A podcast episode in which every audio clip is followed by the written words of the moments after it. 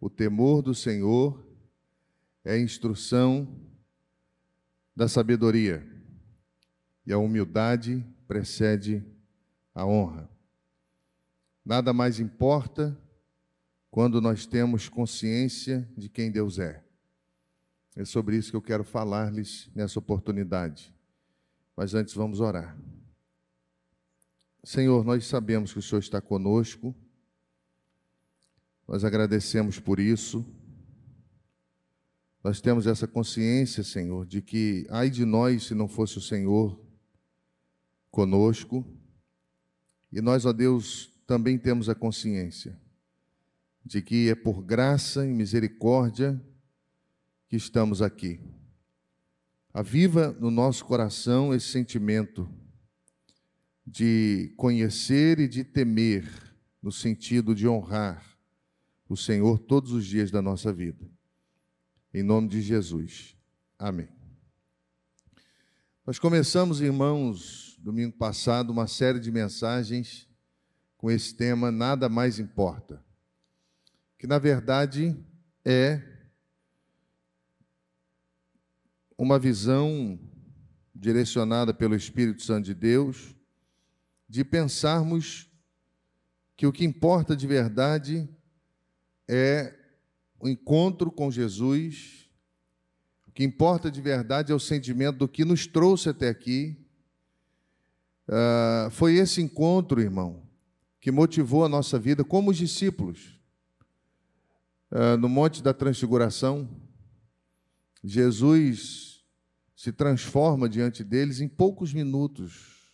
Era madrugada, não se via muita coisa, muito escuro, mas aquela visão de quem Jesus é transformou a vida deles e conduziu-os ministerialmente até o final das suas vidas. Quando nós falamos encontro com o Senhor, nós estamos falando não de de uma quantidade imensa de tempo. Ele pode acontecer no interior do seu quarto, ele pode acontecer no seu trabalho, ele pode acontecer na igreja, ele pode acontecer dentro de um ônibus, dentro da academia, ele pode acontecer em qualquer lugar, independente da intensidade de tempo, esse encontro é o que nos move. Esse encontro é o que nos sustenta. E pensando nisso, meus irmãos, nós estamos diante de uma grande dificuldade humana, que é temer a Deus no sentido de honrá-lo, não um temor de ter medo de Deus, porque não é isso que a Bíblia está falando.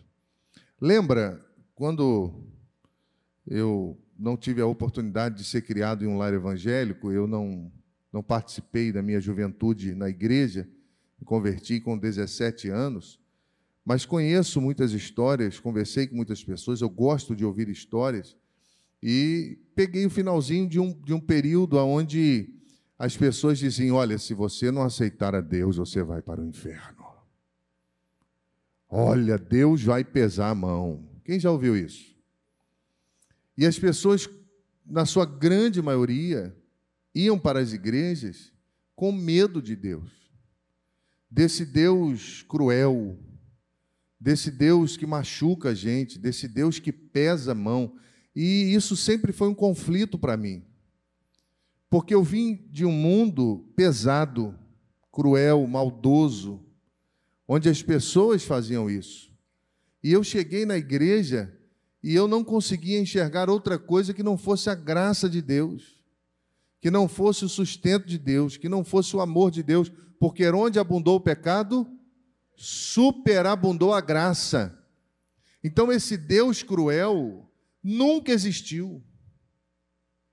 Esse Deus cruel que pesa e que machuca e que nos recompensa com coisas ruins quando nós escorregamos, ele aos meus olhos nunca existiu.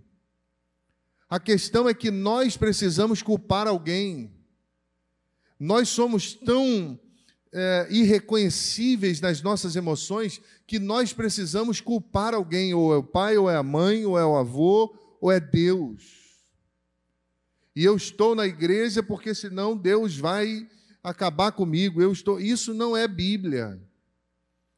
Esse Deus abscônditos do Velho Testamento, que não era visto, que não podia se chegar perto, quando Moisés recebe as leis dos Dez Mandamentos, a Bíblia diz que houve é, trovão, fumaça, o Monte Sinai ficou tomado da glória de Deus e os homens não ousavam chegar perto, os seus joelhos batiam uns nos outros.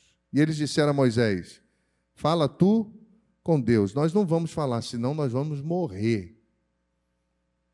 Essa é a ideia do Deus abscônditos, de um Deus inacessível. Mas a Bíblia fala do Deus revelatus, aquele que deseja se revelar ao homem, aquele que é condescendente, que se agrada em estar conosco. No Éden, ele chamava pelo nome de Adão todo fim de tarde, e eles conversavam. Então, quando eu penso, meu irmão, nessa consciência de quem Deus é, muitas vezes nós tomamos uma decisão motivados por muitas coisas que não é de fato aquilo que deve motivar a nossa alma. Nós precisamos reconhecer que somos pecadores, todos nós. Não há um justo sequer. Nós precisamos reconhecer, meus irmãos, que somos totalmente dependentes da graça de Deus. E se você ainda continua cético ou cética com alguma coisa de Deus, olha para a história. Há dois anos atrás o mundo parou. Há dois anos atrás, nós percebemos que não temos o controle de nada. Nenhum dinheiro do mundo foi, foi capaz de parar com a pandemia. Os médicos entraram em colapso. Os hospitais entraram em colapso. E precisaram correr, estudar e pensar e tentar entender uma coisa que simplesmente chegou. E aí, quando eu olho para essa ideia que Deus falou ao meu coração, e me fez enxergar o que verdadeiramente importa, eu preciso entender que Salomão ele está aplicando a sabedoria à vida. Depois leia o capítulo 15 todo, ele é fantástico. Ele está falando sobre sabedoria para viver. Ele está falando sobre sabedoria diante daquilo que falamos, diante daquilo que ouvimos e da maneira pela qual nós vivemos. Então nós não podemos, como povo de Deus e como aqueles que querem viver uma vida ah, que agrade ao Senhor, ter sabedoria para algumas coisas e para outras não. Em alguns momentos, sermos comedidos nas nossas decisões, em outros momentos, chutarmos o balde, a panela, a janela, qualquer outra coisa. E ele vai corroborar com aquilo que Tiago também trabalhou na Bíblia Sagrada, que é a questão da língua. Porque o homem precipitado, aquele homem que não é moderado na sua fala, não é bondoso, não é sábio, não é cauteloso, ele vai, meus irmãos, despertar a ira em determinados momentos com as suas palavras. E quando a ira é despertada, não termina bem, porque ah, o que vem após a ira são os conflitos, são as lutas, são as violências. Tiago, Tiago capítulo 3, versículo 2, porque todos tropeçamos em muitas coisas. Se alguém não tropeça no falar, é varão perfeito, capaz de refrear também todo o corpo. Salomão começa a falar sobre essa sabedoria, dizendo que a resposta branda aquieta o furor. A resposta branda apacenta, acalma. Meu irmão, e para que haja uma resposta branda, é preciso que haja humildade. É a falta de humildade, é a falta de consciência de quem Deus é, que faz com que as pessoas tentem ganhar o tempo todo, até quando sabem que estão erradas. E essa ideia de falarmos palavras duras, no hebraico, também significa palavras de dor. Porque toda palavra dura fere. Toda palavra dura, se não for revestida de amor, ela machuca. Toda palavra dura, se não for revestida de graça, ela não cumpre com o seu propósito. E quando nós olhamos para o contexto de Provérbios, ele vai refletir um homem que aprendeu a aplicar a sabedoria em todas as áreas da sua vida, em todos os momentos da sua vida. E a maneira que nos portamos vai determinar a nossa dignidade. E a Bíblia vai dizer que isso determina, isso procede, e isso procede de um coração que sabe honrar a Deus. Provérbios capítulo 1, versículo 7. Quem despreza a sabedoria e o ensino é louco. Veja bem, meu irmão, quando nós pensamos em nada mais importa, nós precisamos pensar naquilo que Deus nos ensina para viver, nós precisamos pensar naquilo que Deus nos ensina para fazer, nós precisamos pensar naquilo que Deus nos ensina para ouvir. Nós vivemos um tempo muito difícil, um tempo moralmente complicado, desonroso. O homem anda cambaleando, meus irmãos, em sua moralidade caráter tem sido maquiado, a vida tem sido um teatro. E a peça, meu irmão, apresentada não atrai mais a atenção das pessoas. Eu lembrei de um autor que ele apresenta a igreja como uma peça teatral. E ele diz, e ele usa uh, um grande formador de jovens atores americano, Stanislavski, para tentar falar sobre a igreja. E ele diz que ah, a maneira que esse domador de atores trabalhava, e uma das coisas que ele fazia era pegar um ator, colocar no centro do palco e deixar ele parado sentado ou em pé, até que as cortinas fechassem. Mas aquele momento que ele ficava ali, é, era um momento dele, para eles a, a, a verem as reações, como ele se portaria. E depois iam entrevistá-lo para saber uh, o que se passou dentro dele. E muitos diziam: uh, Eu estou no palco da vida, eu me senti esquisito. Outro disse: Eu me senti burro, porque eu não sabia o que fazer. O outro disse: Eu estava perdido. Eu não sabia se ficava sentado em pé, eu não sabia se sorria, se estavam me olhando. E ele vai usar essa história para apresentar a igreja como um teatro. E vai dizer que muitas vezes é exatamente isso que acontece nas nossas vidas, porque nós estamos no palco da vida. E quando nós não sabemos o que fazer, nós nos comportamos como esses que ficam simplesmente ali sentados, perderam o propósito, perderam a visão, perderam a consciência de quem Deus é.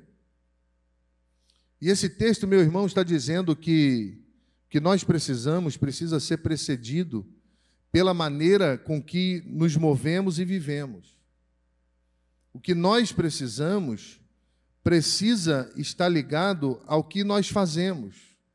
Porque humildade e temor caminham de braços dados. Se você não teme a Deus, você é uma pessoa soberba, porque você inconscientemente ou conscientemente ou racionalmente ou irracionalmente você acha que você é dono de si mesmo e pode fazer qualquer coisa e não pode.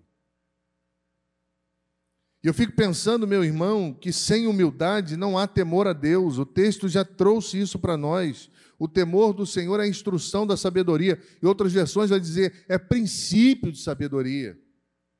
E Charles Spurgeon, falando dentro dessa ideia, ele vai dizer que a verdadeira humildade é uma flor que adorna qualquer jardim. Existe um teólogo chamado Strong, que ele, é, nos seus escritos, fala que a palavra humildade, em todas as suas formas, usada mais, ela é usada mais de 70 vezes na Bíblia. Tiago, capítulo 4, versículo 6, 1 Pedro, capítulo 5, versículo 5, vai afirmar, vão afirmar que Deus dá graça aos humildes.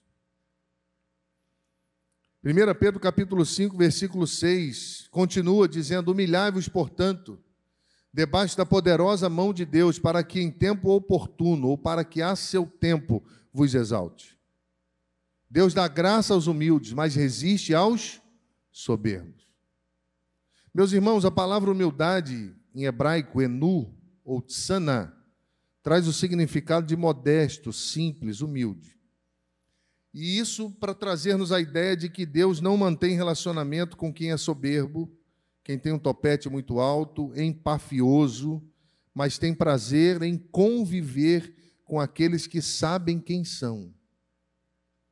E quando eu olho para essa ideia de nada mais importa, eu só vou compreender isso se o meu coração for tomado por esse sentimento de dependência de Deus. Se o meu coração for tomado por esse sentimento de graça de Deus. Se meu coração for tomado por esse sentimento de que, se eu estou aqui, existe um Deus que governa o universo, existe um Deus que cria, sustenta, governa, que trabalha, há um propósito em estar aqui. Por que tantos morreram e eu não morri? Porque houve uma avalanche, famílias inteiras foram dizimadas. E por que nós estamos aqui? Há um Deus que governa isso tudo, e isso precisa tomar o meu coração. Salmo 139, versículo 6 diz que o Senhor é excelso, contudo atenta para os humildes, os soberbos, ele os conhece de longe. E a palavra soberba aqui é manifestação do orgulho e a manifestação de superioridade as pessoas. Você conhece alguém assim? Alguém que te olha assim, ó, por cima? Alguém que se acha superior a tudo e a todos? Deus conhece essas pessoas de longe. Por quê? Que a Bíblia diz que é de longe? Porque Deus não chega nem perto. Olha quanta coisa, meus irmãos, nós precisamos aprender juntos. No grego, a palavra humildade, tapeinos, é a palavra que dá origem à palavra tapete. E é aquele tapete que ficava na porta, na entrada das casas, meus irmãos mais humildes, onde o pé era limpo. E essa ideia de humildade é uma virtude que consiste em conhecer as próprias limitações, fraquezas, agir de acordo com essa consciência. Esse tapete não é um tapete decorativo, mas é um tapete de limpeza. Em Roma, quando eles iam pensar sobre essa premissa, o humilde já não mais estava associado com o escravo, mas aquele que era considerado inferior, indigno. E quando eu vou para a história da humanidade, para a filosofia, Emmanuel Kant, ele dizia que a humildade é virtude, e é uma virtude tão importante que é central na vida do homem uma vez que ela dá uma perspectiva apropriada ao que nós conhecemos de moral. Então, nós só vamos ter essa consciência, essa moralidade cristã, essa, é, esse entendimento de que nada mais importa se isso fizer parte da nossa vida. Provérbios capítulo 22, verso 4, falando do galardão da humildade. O galardão da humildade e o temor do Senhor são riquezas, honra e vida. Ora, se a soberba não tem nem Deus perto, a humildade ela traz riqueza, honra e vida. E a palavra honra aqui do grego é time, é a ideia de valorização. O único que faz isso com você é Deus. O único que faz isso conosco é Deus, que nos tira do lamaçal, nos lava com seu sangue, sem querer nada em troca. A única coisa que Ele quer é nos dar dignidade. Quem faz isso com o ser humano todo é Deus. Os homens são maus, os homens enganam, roubam, tripudiam, enganam, maculam a verdade e tantas outras coisas que você conhece. Mas Deus não quando nós nos apresentamos diante dele, humildes, sabedores de quem nós somos e dependentes da sua graça, as riquezas do Senhor na proporção que o Senhor tem para cada um de nós. É por isso que a Bíblia diz: Eu nunca vi um justo mendigar o pão. Eu nunca vi um justo desamparado. Porque aquele que aos seus próprios olhos é desamparado, mas se achega a Deus com humildade, ele é honrado pelo Senhor na proporção que o Senhor tem para cada um de nós. Glória a Deus por isso. E meus irmãos, humildade nada mais é do que comportamento. E isso abre porta para a riqueza, para a dignidade e para a vida. Você quer ter uma vida bem-sucedida? Quem quer, diga amém. Primeira coisa que você tem que vencer em você mesmo chama-se soberba. Porque o soberbo acha que só ele existe no mundo e que tudo tem que girar em torno dele. Ele acha que é melhor do que todo mundo. Ele acha que pode todas as coisas. E pensando nisso, meus irmãos, nessa premissa de questões importantes a essa ideia de que nada mais importa, duas coisas somente eu quero compartilhar com a igreja. A primeira delas é que o capítulo 15 diz que o Senhor está perto, mas está perto daqueles que caminham no temor do Senhor. O verso 33 afirmou isso, diz que esse temor é instrução, instrução de sabedoria. A palavra sabedoria também significa habilidade, experiência, sagacidade. Provérbios capítulo 8, versículo 11, porque melhor é a sabedoria do que joias, e de tudo que se deseja, nada se pode comprar com ela. Jó, capítulo 28, verso 12 a 23, diz assim: Mas onde se achará sabedoria? E onde está o lugar do entendimento? O homem não conhece o valor dela, nem se acha nela na terra dos viventes. O abismo diz: Ela não está em mim, e o mar diz: Não está comigo. Não se dá por ela ouro fino, nem se pesa prata em câmbio dela. O seu valor não se pode avaliar pelo ouro de Ofir, nem pelo precioso ônix, nem pela safira. O ouro não se iguala a ela, nem o cristal ela não se trocará por joia de ouro fino, ela faz esquecer o coral e o cristal. A aquisição da sabedoria é melhor do que as pérolas. Não se igualará a ela nem o cristal, ela não se trocará por joia de ouro fino. Ela faz esquecer o. E aí, essa parte eu já li. não se lhe igualará o topázio da Etiópia nem se pode avaliar por ouro fino. De onde, pois, vem a sabedoria? E onde está o lugar do entendimento? Está encoberta aos olhos do homem e oculta às aves do céu. O abismo e a morte dizem: Ouvimos com os nossos ouvidos a sua fama. Deus lhe atende o caminho e ele é quem sabe o seu lugar. Tiago vai dizer: quem tem falta de sabedoria, peça a Deus. Ela pertence a Deus. E o segredo para obtê-la é estar perto de Deus e ter um comportamento que lhe agrada. Amém, irmãos? Segunda verdade que eu quero, sem muitas delongas, compartilhar com a igreja, é que nesse processo de tratamento de Deus, nesse processo de cura de Deus, nesse processo de, de consciência de quem Deus é, a nossa oração ela é ouvida. Versículo 29 do capítulo 15 de Provérbios diz assim: O Senhor está longe dos perversos, mas atende à oração dos justos. Eu me lembro, irmão, da primeira oração que eu vi meu pai fazendo e não era crente, muitas dificuldades na vida, e Deus me prometeu que ia salvar meu pai. Até um belo dia que meu pai vai à igreja e entrega a sua vida a Jesus, e eu fico maravilhado e assustado ao mesmo tempo, porque eu achei que aquilo nunca fosse acontecer.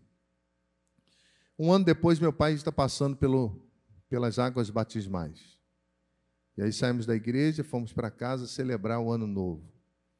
Essa semana, vendo algumas fotos com a Janine, eu vi essa foto. Pastor Francisco Aguiar do Amaral, na primeira igreja batista em Friburgo, batizando meu pai. E foi um negócio bonito demais. E quando chegamos em casa, pela primeira vez na história da minha vida, nós fomos orar antes de comer como família.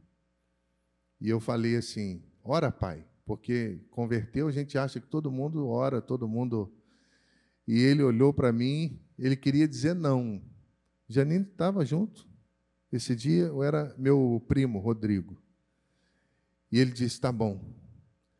E pensa numa criança nervosa, que não sabia as palavras que ia usar, mas fez uma das orações mais lindas que eu já ouvi.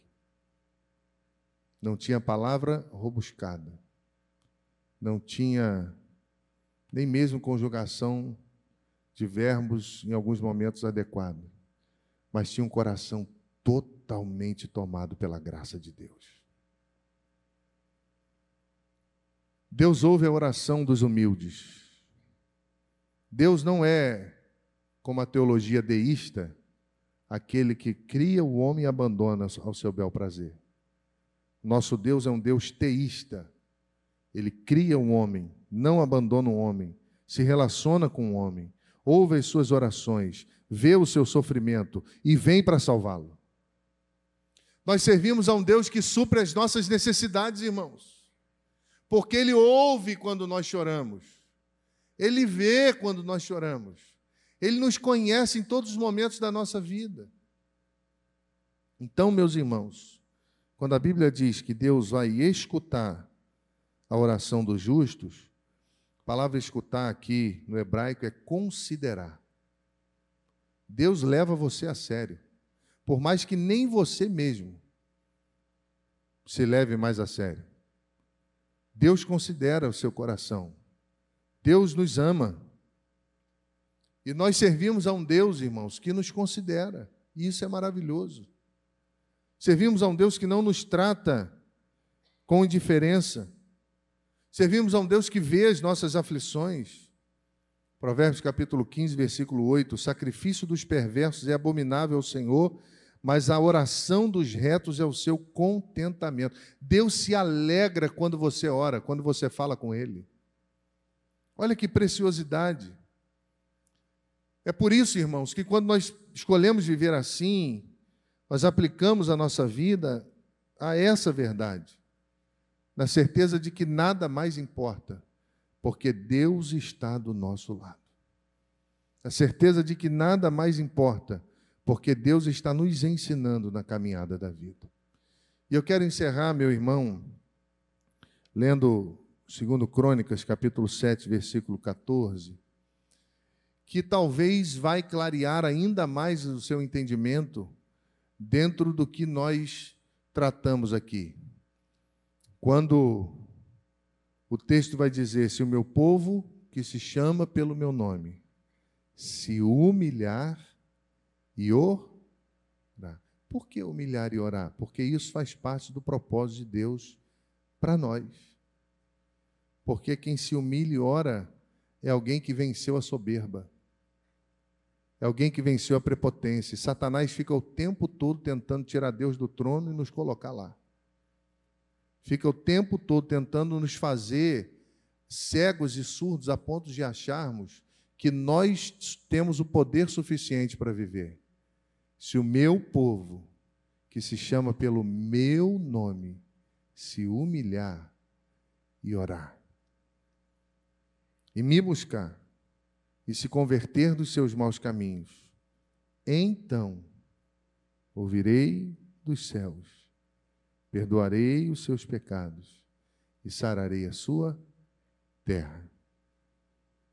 Humilhar, orar, buscar e converter. Talvez você esteja vivendo um tempo de liberdade, isso é muito bom. Talvez você esteja vivendo um tempo de conflitos existenciais e isso também é muito bom. Porque isso nos faz crescer. E eu me lembrei de Rick Warren, pastor de Sader Black, uma igreja em Los Angeles. Uma igreja que cresceu muito. Ele é, é, autor de um livro de muito sucesso no mundo e no Brasil, chamado Uma Vida com Propósitos. E ele disse que o povo chegava na igreja e dizia: Ah, quero trabalhar em academia, para começar um trabalho. E ele dizia: O que, que você precisa? E ele municiava aquele irmão e o trabalho começava. Depois chegava um e dizia: Eu quero trabalhar com escalada. Tem muita gente que escala. Quero compartilhar o amor de Deus. Ele dizia: O que, que você precisa? Municiava com as ferramentas e o trabalho começava. Ah, eu quero começar um discipulado com grávidas. E ele dizia: O que, que você precisa? Municiava e o trabalho começava. E assim a igreja cresceu assustadoramente. Porque ele entendeu, meu irmão, que a pessoa já havia sido despertada pelo Senhor. É diferente quando você diz assim, pastor, nós podemos fazer isso. E você quer que o pastor faça. Pastor, acho legal, a igreja podia ter isso. Mas o que, que você está fazendo para que a igreja tenha isso? E a igreja dele cresceu assustadoramente. Meu irmão, nada mais importa quando nós compreendemos Provérbios 15 e 16. Eu queria que você guardasse isso no seu coração. Melhor é o pouco, havendo temor do Senhor, do que tesouros aonde há inquietação. Melhor é o pouco, havendo temor do Senhor, do que tesouros aonde há inquietação. Nada mais importa quando nós temos consciência de quem Deus é e consciência de quem nós somos. Que Ele nos ajude a viver assim, porque de fato isso é o que importa. Amém?